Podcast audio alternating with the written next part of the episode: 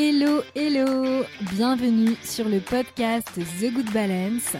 Si tu ne me connais pas, je m'appelle Alexandre Avignon et mon métier, c'est d'accompagner de façon globale, à 360 degrés, de façon holistique, les personnes qui ont des problèmes de peau.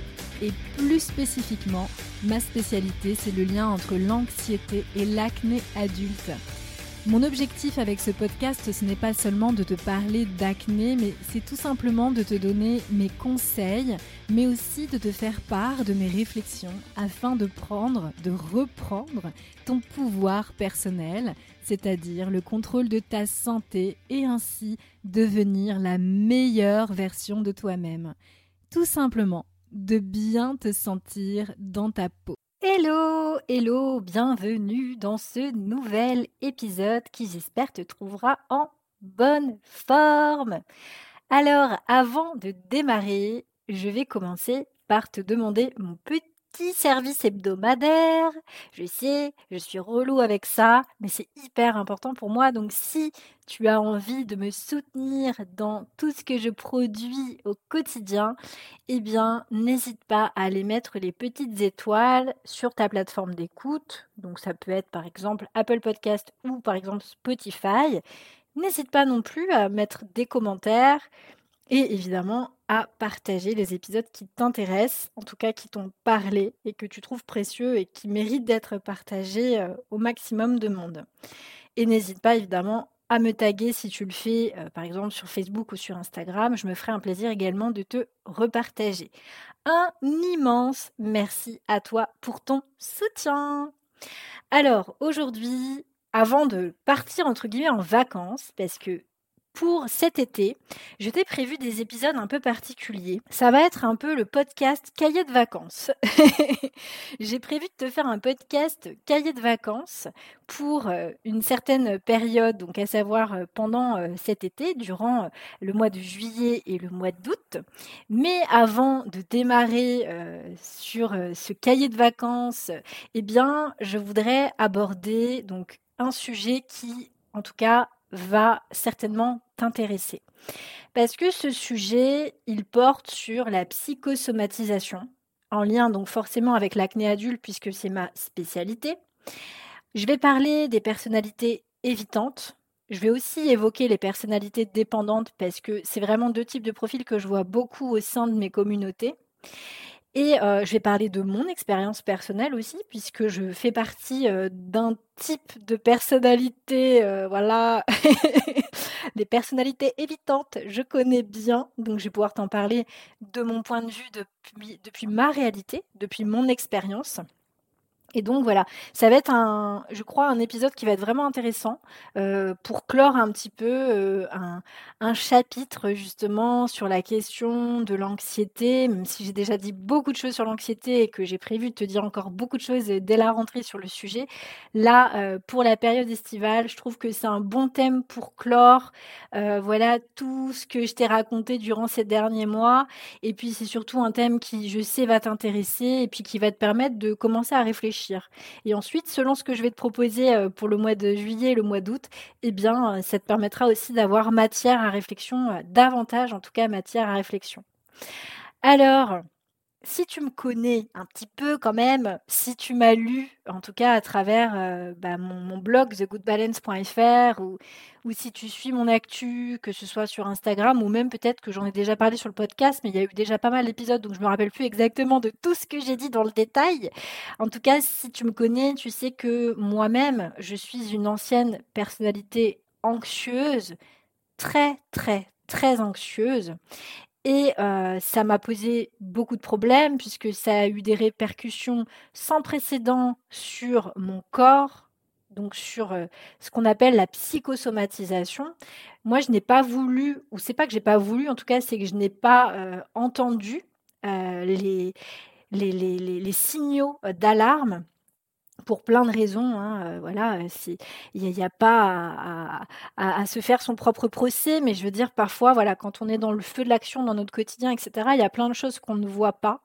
Et puis aussi, il y a des choses qu'on ne veut pas voir parce qu'on n'a pas l'énergie d'affronter tout ça. Et malheureusement, on laisse traîner, on laisse traîner, on laisse traîner, et ça crée des problématiques physiques. Et donc, on va venir somatiser.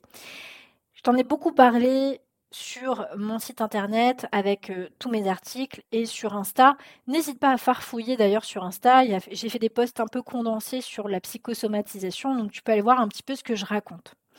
En ce qui me concerne, je n'étais plus du tout à l'écoute de mon corps, j'étais plus du tout à l'écoute de mes émotions parce que j'étais très anxieuse, parce que voilà, j'avais plein de problématiques qui étaient liées bah, à des traumatismes en fait, hein, divers et variés. Si tu lis justement ma lettre mensuelle, je t'ai fait part d'un gros traumatisme dans ma vie et, ça a eu un impact sans précédent justement sur ma manière de, de, bah, réagir et de d'interagir en fait avec les autres. Et donc, je me suis retrouvée avec des problématiques psychologiques, euh, voilà, avec un passif, euh, avec euh, le fait que j'étais complètement coupée de mes ressentis, de mes émotions. C'est pas que je le voulais pas, c'est aussi un mécanisme tout à fait naturel de notre cerveau que de nous protéger de la douleur. Et voilà, quand on doit affronter les choses et qu'on a l'énergie pour les affronter, bah, les choses se mettent en place comme elles doivent se mettre en place, j'ai envie de dire. Et donc, en tout cas, je suis une ancienne personnalité évitante. Alors, euh, évidemment, j'ai des restes, euh, parce que je ne crois pas qu'on change totalement du tout au tout. Euh, je crois fermement que nous, pouvons tout simplement évoluer. Je crois que voilà, nos expériences de vie fait que nous évoluons, nous changeons. Je pense que c'est un cercle vertueux. je ne sais pas si le développement personnel, c'est forcément le, meilleur terme à utiliser. Euh, d'ailleurs, je dis souvent être la meilleure version de soi-même. Je mets des guillemets avec être devenir la meilleure version de soi-même parce que le but c'est pas de s'upgrader en permanence euh, dans le sens euh, performance à l'américaine. Allez les gars, on, fait tout super bien, on devient the best of the best. De... Mais en fait, c'est juste pas possible. Enfin, je veux dire, on est des êtres humains, on n'est pas des robots. Et je pense que hum, voilà, faut pas non plus tomber dans les extrêmes. Donc de la meilleure version de soi-même, je sais pas si c'est le bon terme. Euh, j'avais trouvé un terme qui me correspondait peut-être un peu plus, c'est plutôt cette idée en fait de croissance personnelle, euh, vraiment ce cercle vertueux qui fait qu'avec nos expériences de vie, les rencontres qu'on va faire, etc., on va finalement évoluer, on va changer. Mais c'est vrai que le terme de développement, je suis pas sûre que ce soit le meilleur. Bref, c'était une grosse parenthèse. Tu me diras ce que tu en penses. N'hésite pas à venir en parler avec moi sur Insta. Ça me fait toujours plaisir euh, d'échanger euh, avec toi. Bref, tout ça pour dire que j'ai quand même des restes de cette personnalité évitante. Euh, il faut savoir que c'est lié aussi à ma personnalité de base. Je fais partie des introvertis. Alors j'ai tendance à toujours dire quand je fais des posts Insta ou même quand j'écris ma newsletter ou que j'écris sur le blog que euh, attention, il ne faut pas confondre euh, introversion et timidité. Ce sont deux choses différentes. Alors oui, évidemment, il y a des introvertis qui sont timides, mais c'est pas pour autant que les introvertis sont tous des timides. Loin de là.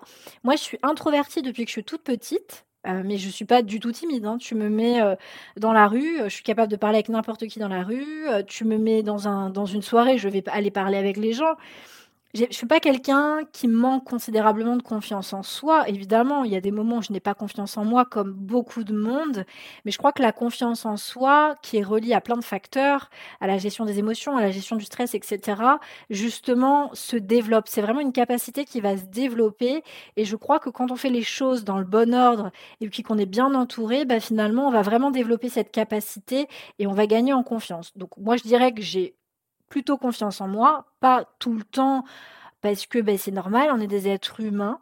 Euh, mais voilà, en tout cas, je fais pas partie des timides, mais par contre, je fais partie des introvertis. Et quand j'entends, euh, quand je dis en tout cas introverti, j'entends par là le fait que j'ai vraiment à cœur de me tourner dans mon monde intérieur, qui est quand même relativement riche si tu me connais, encore une fois, si tu me lis depuis un moment, tu sais que j'ai quand même la faculté euh, à écrire beaucoup, à raconter beaucoup de choses. Et ça, c'est vraiment, je crois, alors ça peut être vu comme un défaut, moi je le vois vraiment comme une qualité, c'est que je vois vraiment euh, mon monde intérieur comme un monde qui est relativement riche. Et déjà, quand j'étais petite, je me racontais beaucoup d'histoires. Je créais des scénarios, même avec mes Barbies, euh, de dingue. Hein. J'avais vraiment cette faculté à me raconter beaucoup d'histoires et j'ai toujours pris beaucoup de plaisir à être seule. Et j'ai d'ailleurs absolument toujours détesté appartenir à des groupes. Et c'est d'ailleurs le cas encore aujourd'hui. J'adore être en contact avec plein de gens différents. J'aime pas être toujours constamment avec les mêmes personnes parce que voilà, j'ai besoin aussi de garder mon énergie et, j'ai besoin d'être quand même plutôt centré sur ce qui se vit à l'intérieur de moi. Et ça n'a pas changé en fait. Ça a été, c'est le cas depuis que je suis toute petite. Euh, je préfère en tout cas passer du temps seul euh, plutôt que du temps accompagné. Évidemment, je vais pas dire que j'aime pas les gens. J'adore les gens. Sinon, je ferais pas le métier que je fais. Mais ce que je veux dire, c'est que cette introversion, ça va se traduire au quotidien par le fait que bah voilà, j'ai besoin de garder de l'énergie parce que je vais pas forcément avoir tout le temps énormément d'énergie, que euh, être par exemple dans des soirées où il y a beaucoup de monde, beaucoup de bruit, etc., ça va me demander peut-être un temps de récupération qui va être plus long que euh, certaines personnes. Et euh, ça va aussi se traduire par le fait que je me choisis toujours en premier. C'est-à-dire que je ne suis pas du tout euh, vraiment quelqu'un d'égoïste, même si évidemment je suis égoïste par moment comme tout le monde, mais pas dans le mauvais sens du terme. C'est-à-dire que même si j'aime les gens, quand ils me proposent des choses et que je dis non, euh, bah, je leur fais part aussi de mes limites. Et je pense aussi que le fait de leur expliquer comment je fonctionne, mes besoins, ça pose un cadre qui fait que, évidemment, ils comprennent comment je fonctionne. Et d'ailleurs, parfois, je n'ai même plus à me justifier, tellement que les, gens comprennent comment je fonctionne, que j'ai un mode de fonctionnement qui m'est propre. Et euh, le fait de, leur avoir expliqué tout ça, eh bien, même si tout le monde, évidemment, ne l'accepte pas et que tout le monde ne l'entende pas, parce que voilà, chacun a ses propres prismes de, de perception de la réalité, eh bien, euh, en tout cas, ça permet de poser les choses et euh, de pas les rejeter et de les accepter aussi, eux, dans leurs différences pour que eux nous acceptent mieux dans notre différence. Donc, je suis introvertie depuis vraiment toujours et je suis une spécialiste de l'isolement. C'est-à-dire, je suis la spécialiste pour m'isoler et ça ne vient clairement pas de nulle part, cela me vient de mon histoire et c'est tout simplement lié à une blessure, une blessure qui euh, parle à tout le monde.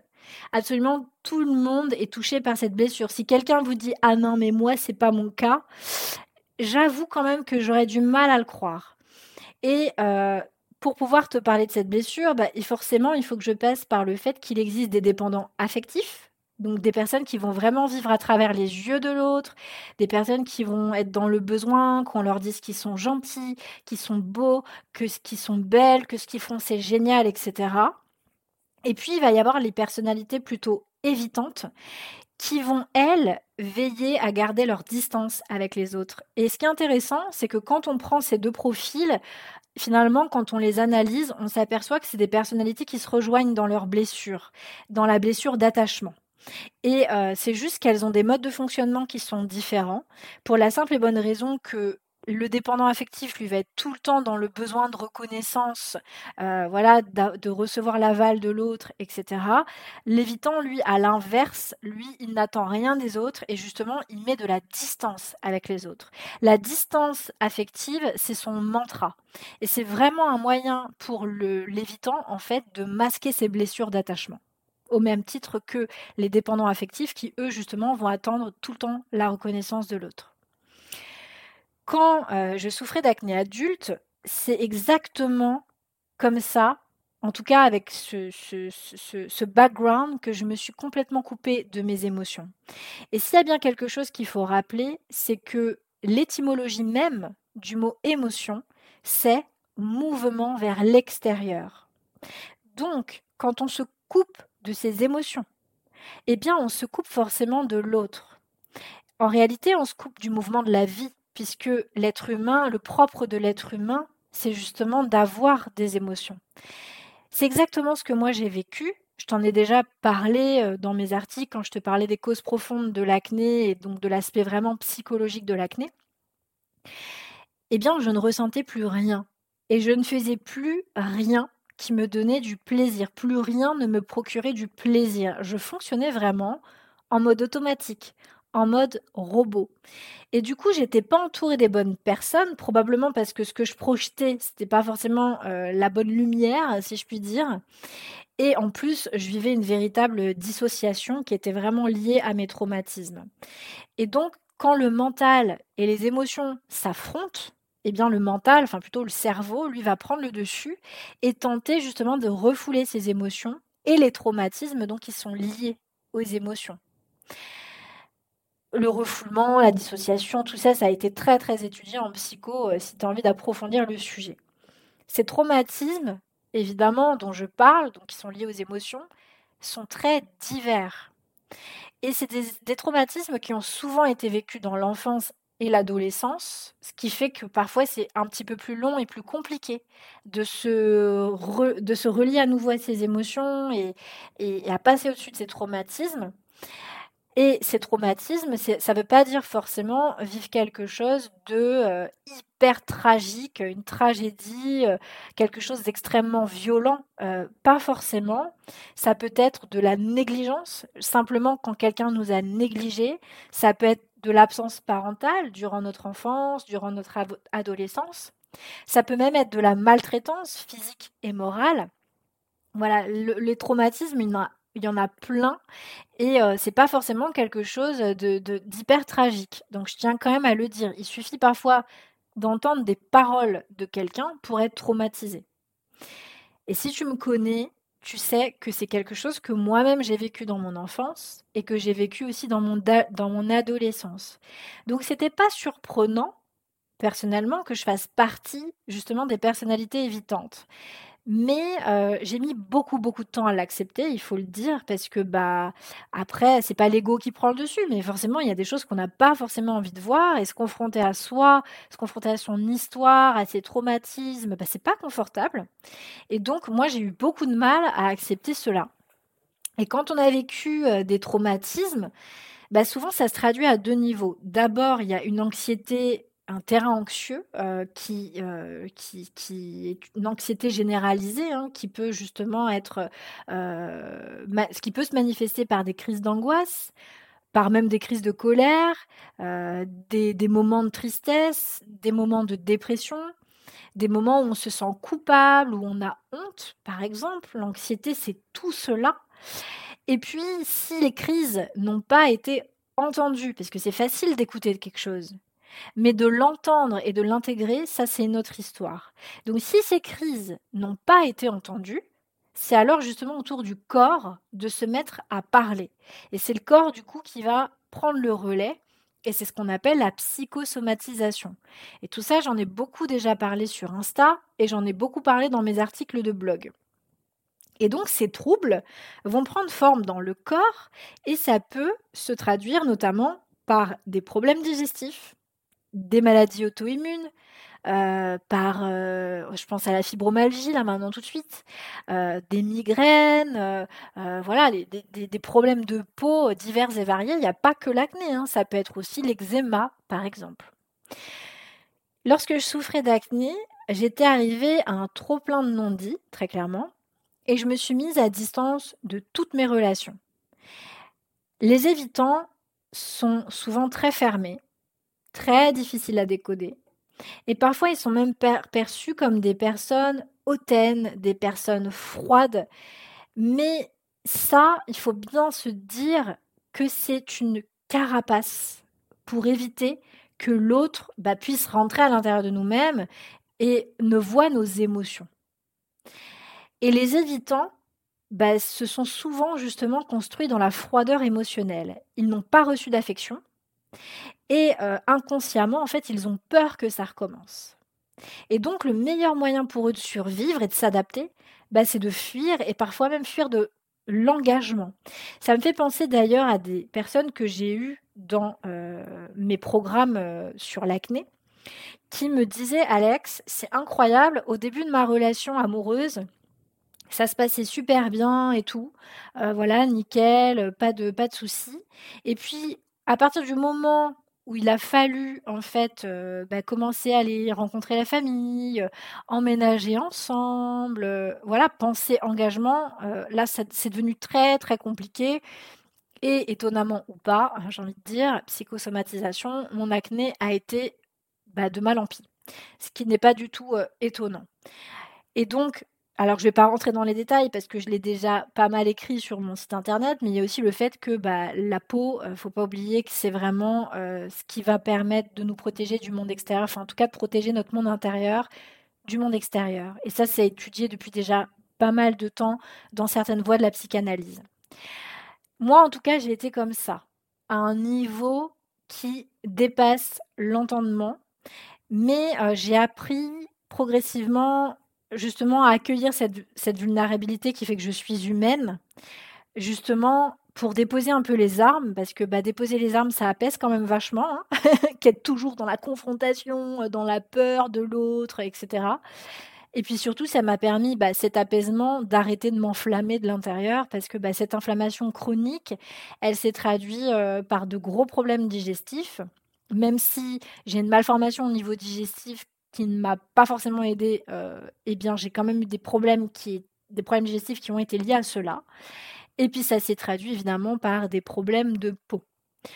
Alors aujourd'hui, évidemment, j'ai changé, j'ai fait un travail sur moi, je comprends mieux mes mécanismes, j'arrive à prendre plutôt du recul sur mes mécanismes et surtout, eh ben, je ne suis plus coupée de mes émotions. J'ai réussi à les reconvoquer, à les écouter, à les comprendre, à les laisser me traverser même si c'est pas super confortable par moment, il faut le dire.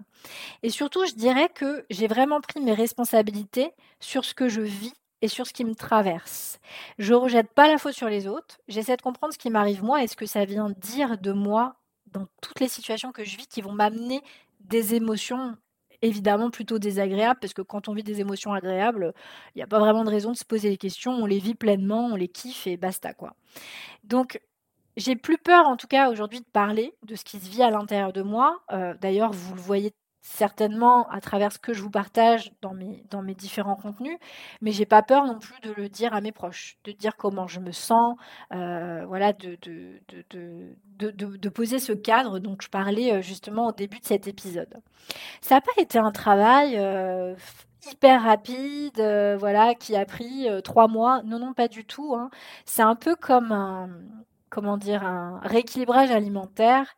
En naturopathie, on sait que quelqu'un qui va plutôt être euh, dans l'alimentation pas du tout brute, mais vraiment transformée, euh, quand la faire changer d'alimentation et lui faire adapter une alimentation saine, euh, ça va prendre au minimum un an.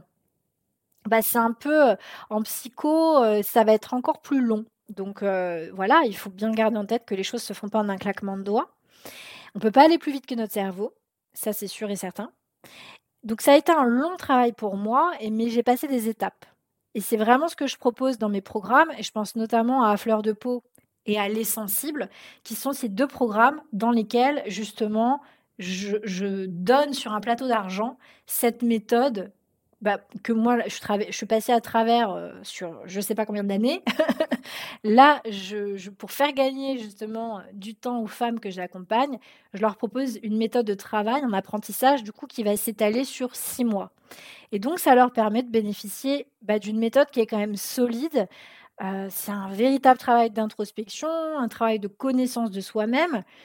Et que ce soit d'ailleurs des personnalités dépendantes ou évitantes, eh bien, ça leur permet quand même de bénéficier d'un processus de travail qui les aide à comprendre leur mode de fonctionnement cognitif et surtout à mettre en place des actions concrètes et des actions qui vont être ciblées pour justement retrouver leur épanouissement, j'ai envie de dire leur alignement, leur authenticité, leur autonomie affective et émotionnelle. Hein.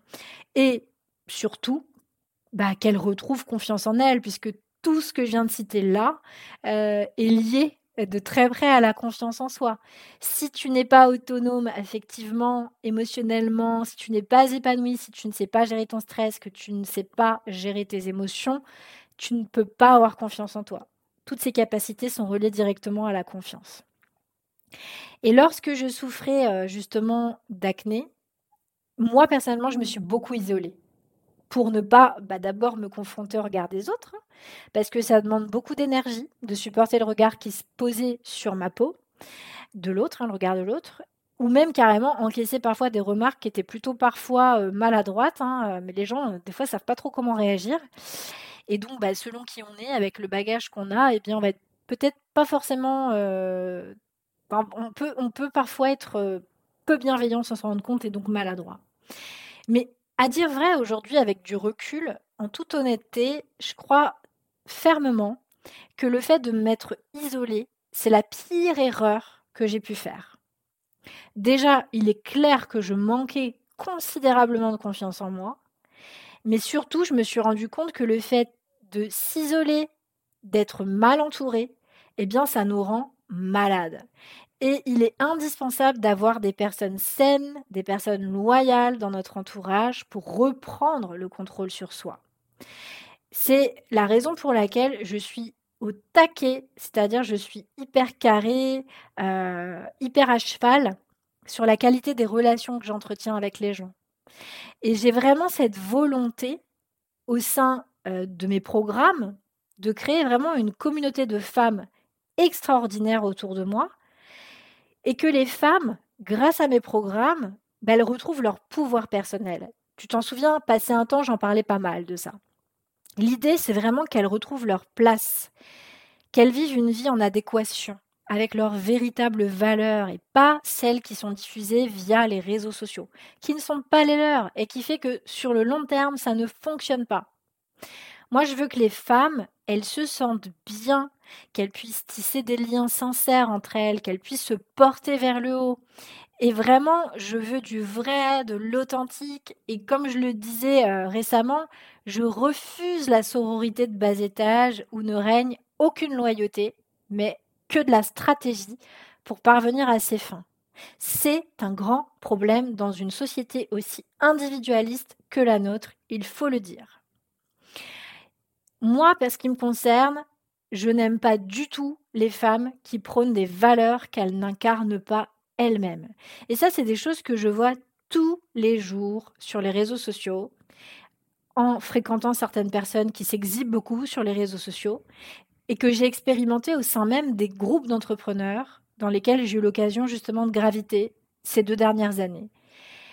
Moi, je reste convaincue d'une chose, c'est que le succès, l'amour, l'épanouissement, la liberté, tout cela se partage avec ses semblables. Et que si tu ne partages pas tout ça avec des gens qui sont dans la même dynamique que toi, qu'est-ce que tu comptes bien en faire? Comme dirait ma grand-mère, on va pas t'enterrer avec ton argent. Bah, c'est un peu la même chose. Je sais pas si l'image était intéressante, mais bref. Tu as compris l'idée, je crois. Enfin, j'espère.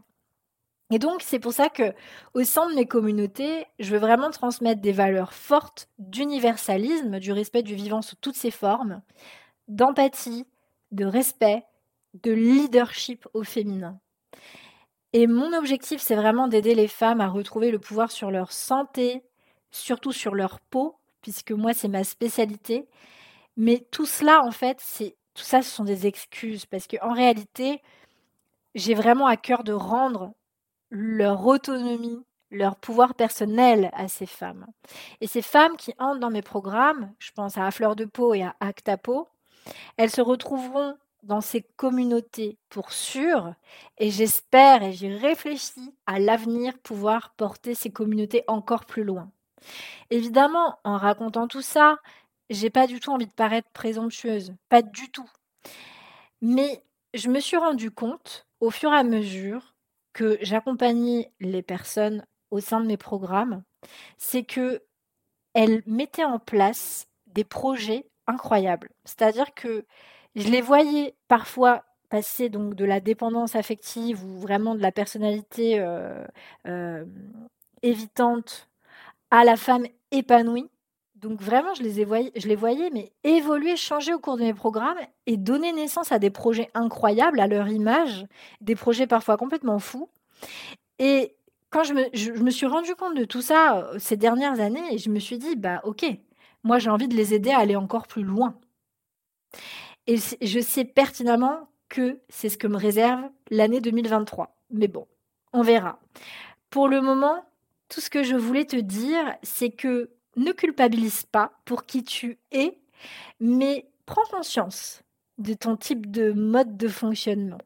Et n'hésite pas à venir me dire justement en perso, évidemment, tu vas pas exhiber ta vie euh, euh, sur les réseaux sociaux, mais n'hésite pas à venir m'écrire en message privé et me dire Bah, Alex, euh, moi je dirais que je suis une personnalité plutôt dépendante. Moi je dirais que je suis plutôt une personnalité évitante. Ça m'intéresse que tu viennes me dire cela.